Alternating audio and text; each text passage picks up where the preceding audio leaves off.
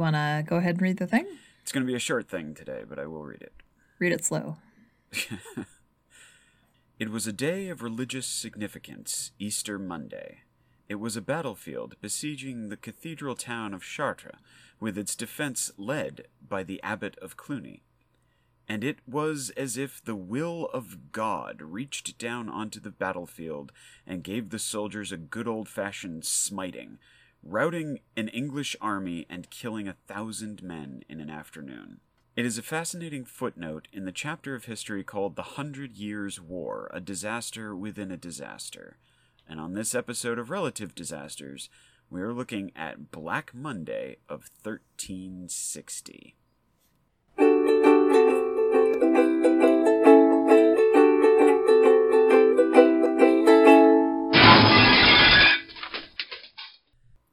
Welcome to Relative Disasters, the show where my sister and I manage our existential dread by talking about terrible and interesting historical events, their context, implications, and any related sidebars we feel like discussing.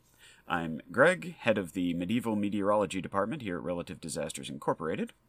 And I'm Ella, chair of the Equine Necropsy Department here at Relative Disasters University, where all we do is beat dead horses. Oh, sorry, is. I had to get There that in is. there. I knew I knew it was coming. Uh, so this is a incredibly wild story. yeah, this is a bizarre one, and Why have I never heard of this before? it's it really is kind of a footnote of a story. If you want to boil it down, a freak storm whips up, wipes out a large percentage of an army, and they make peace directly afterwards. So the outcome of it is pretty great, but how we get there is weird. So the Hundred Years' War, which depending on which historian you ask, is anywhere from three to eight wars. Uh, I'm sorry. Three to eight wars lasting 100 years. actually, it lasts over a hundred years. Okay. the The Hundred Years' War runs from 1337 to 1453. Jeez. This this is the thing. We've got the we've got the the Lancasters. We've got Joan of Arc. The Hundred Years' War starts, uh, as with most conflicts between England and France, with a disagreement over territory. Basically, Edward III of England uh, was king of England. He becomes king of England at the age of 17. Mm-hmm. His mom attempted to have him deposed, As you do. and he 17 year old boys are horrible. led basically a coup d'etat against the de facto ruler of the country, and he Mhm. became uh, the king of England. Of course, he also declared himself the rightful heir to the French throne. Well, I mean, if you're going to do a coup d'etat, why not, you Why know, not really expand your horizons there? And so, you, you know you're going to start a war. Why not just like make it a big war? yeah, I mean, the French I can see and- that. and English had been fighting forever anyway. So, uh, so Edward starts the Hundred Years' War, d- declares that he is heir to the throne of France, hmm and the Hundred Years' War is an incredibly long, incredibly depressing.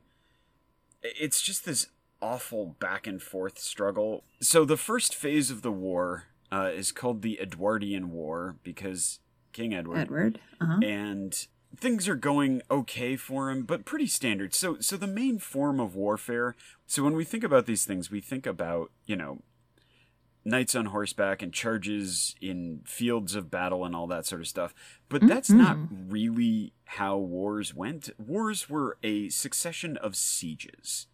So you'd bring your army to the city you'd Mhm. lay siege to it and either the defenders would give up and you'd take the city and probably massacre a whole bunch of people depending on how they acted while you were besieging them Right. or the siege gets broken you go away because you're running out of food or whatever you burn down all the sur- surrounding villages and move on to the next city That is really boring. A hundred really years boring. of Yeah, this? A hundred years is- of like trying to starve people or getting Yep. starved. That's Okay. siege warfare. It is. It is. Okay. It is not the you know the glorious charge across the field. It is the Well, that explains why it took so long. Y- I Yeah. Well, most wars took quite a while because, you know, if you've got a nice castle, why would you send your army out to fight in, you know, an open field? Hole up in your castle. So I mean, that's why I have a castle. Yeah, that's why we all have castles. We're up to here with castles. Anyway, so Edward in April uh, lays siege to Paris. Edward really is an ambitious person, isn't he? He is. Uh, he and and he has a legitimate claim to the throne. It's just not as legitimate as the person currently occupying the throne. So you know. Okay. So anyway, so he Paris, tries to lay siege to Paris. Okay. It doesn't work, and he can't goad them into you know in, uh, opening the gates and charging out and you know being stupid and having a mass battle that they will lose. So Mhm. after a while, Edward gives up and marches to the next city on his list, like you do. Um, and of course, he burns down all the surrounding If at villages. first you don't succeed. Well, it's it's well, this is how siege warfare works. If you don't take the city that you're besieging, you move on to Mm-hmm. the next one, and the next one is the city of Chartres.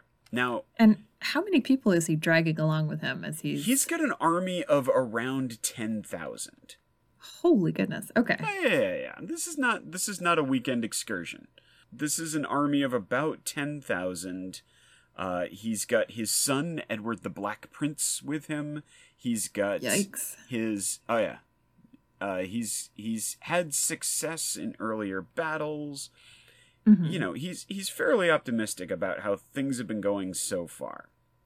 He's getting great So- at sieging. He's excellent at sieging.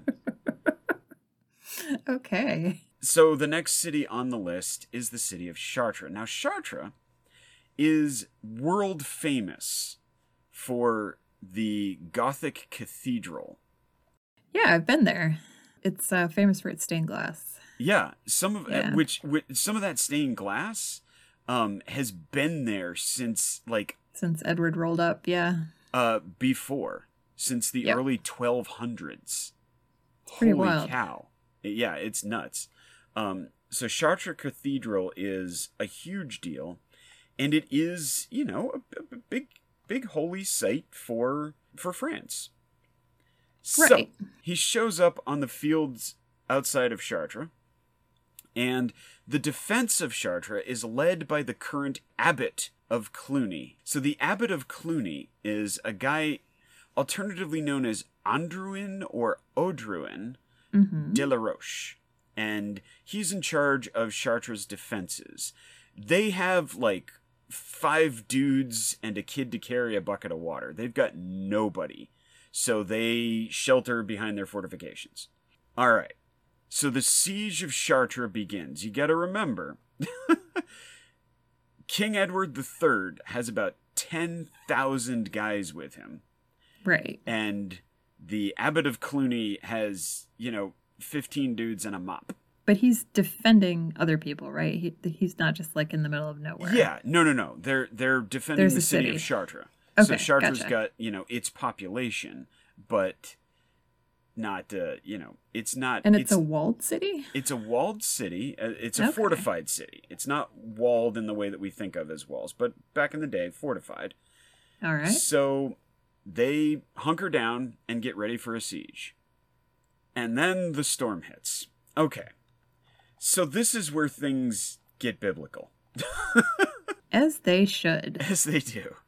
So basically, um the the abbot of Cluny had ridden out earlier in the day, hmm and at this point I am going to cite uh our primary English source here, which is a written work by Joshua Barnes. It was written in 1688, No, you're sure that's in the public domain?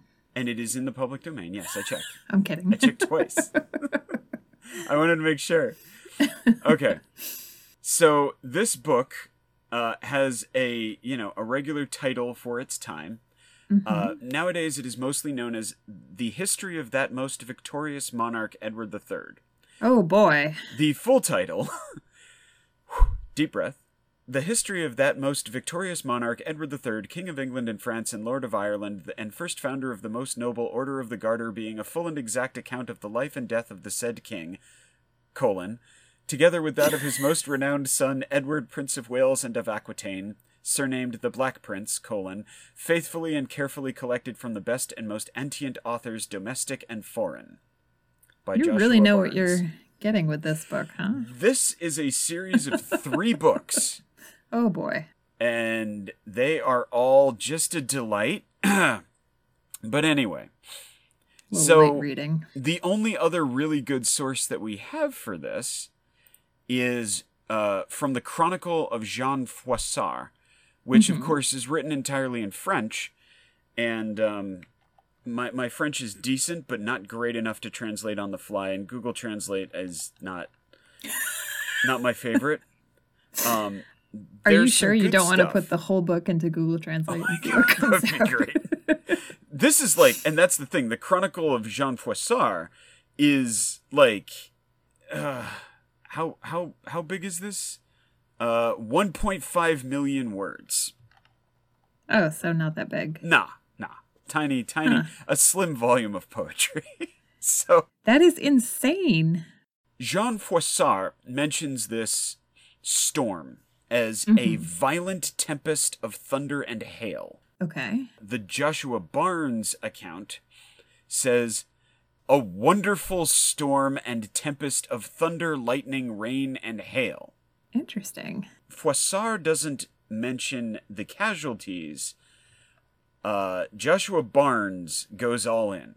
Now, Right. of course, this is one dude writing, you know, 50 years after this, and I'm sure exaggerating for effect, but he claims that a thousand of Edward's soldiers and up to 6,000 of his horses were killed in, In this storm. storm. So, so what in winds up one happening? event? yeah. Okay. that is so what winds up happening? Yeah, no, this is bananas. So what winds up happening is a a giant storm blows up. The temperature plummets down below freezing. so ominous. Lightning starts touching down on the battlefield. So dudes are getting cooked in their armor. Ugh! And hailstones, giant hailstones, start smashing into the English army. Two of the the leaders of the English army are killed, which of course panics people. And you got to remember, like about a thousand of these people in Edward's ten thousand strong army are continental mercenaries. They're not here for your war; they're here to get paid. So I mean, they kind of break all? off and do their own thing. Uh-huh. Um, as soon as the lightning and hail starts, uh, discipline disintegrates. People start running around. It's hard to it's hard to really imagine how terrifying a hailstorm can be. Like you don't Yeah. really know what's happening. I think the I think the There's the- no safe place if you're like out in a field no no which you trying to siege people. trying to Which besiege you are. you know and and so I, I think the closest thing that i can think of is like imagine all the footage you've ever seen of like woodstock where there's just Mhm. people everywhere and now imagine lightning and softball sized hailstones flying down at those crowds like the panic is going to be intense. There's no shelter. Their baggage trains get ripped and thrown around by the winds. Mm. and the the only source that mentions time says that basically this thing this storm lasted for almost half an hour. Oh geez. but that's it. Like half an hour. But That's a long time to be dodging softball sized chunks of ice. of ice and lightning In Don't your metal lightning. suit in your metal on suits your exactly horse. on your horse which is not listening to you anymore because the horse No, it wouldn't, would it? yep so basically a combination the the casualties result of a combination of the intense cold the Mhm. panic the lightning and other factors like hypothermia and everything would have killed people overnight as well Right. However, Edward sees this as a sign from God.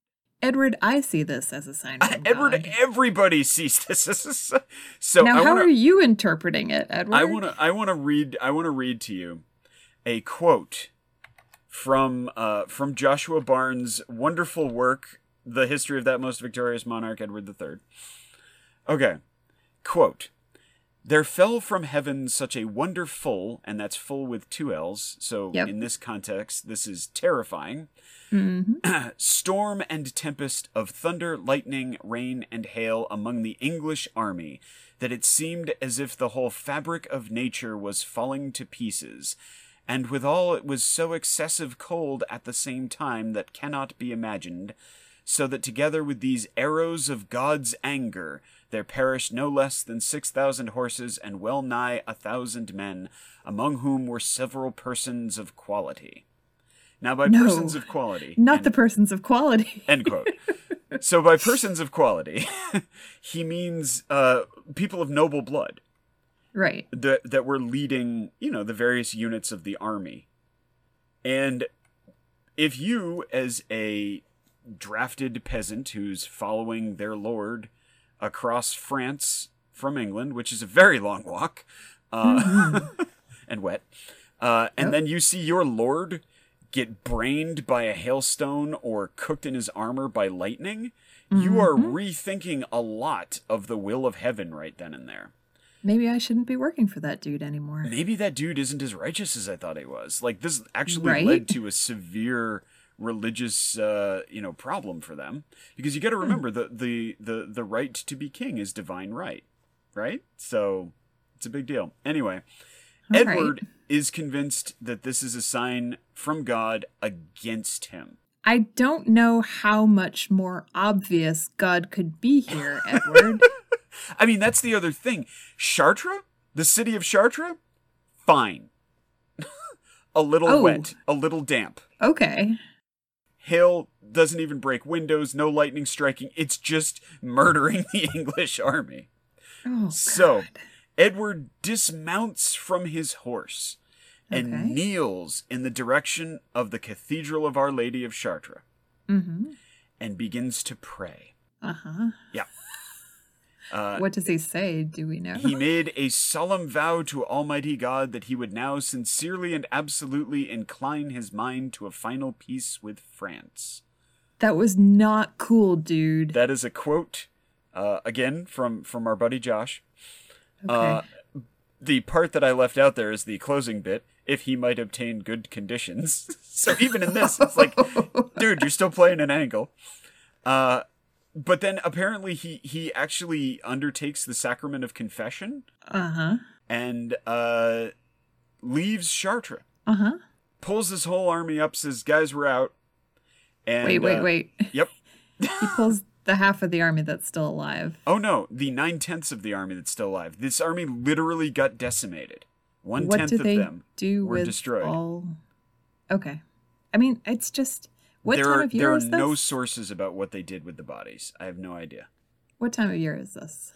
Uh, it's April, so no, it's Easter Monday. Yeah, so you know, it's spring. It's just a lot of dead horses to leave lying around.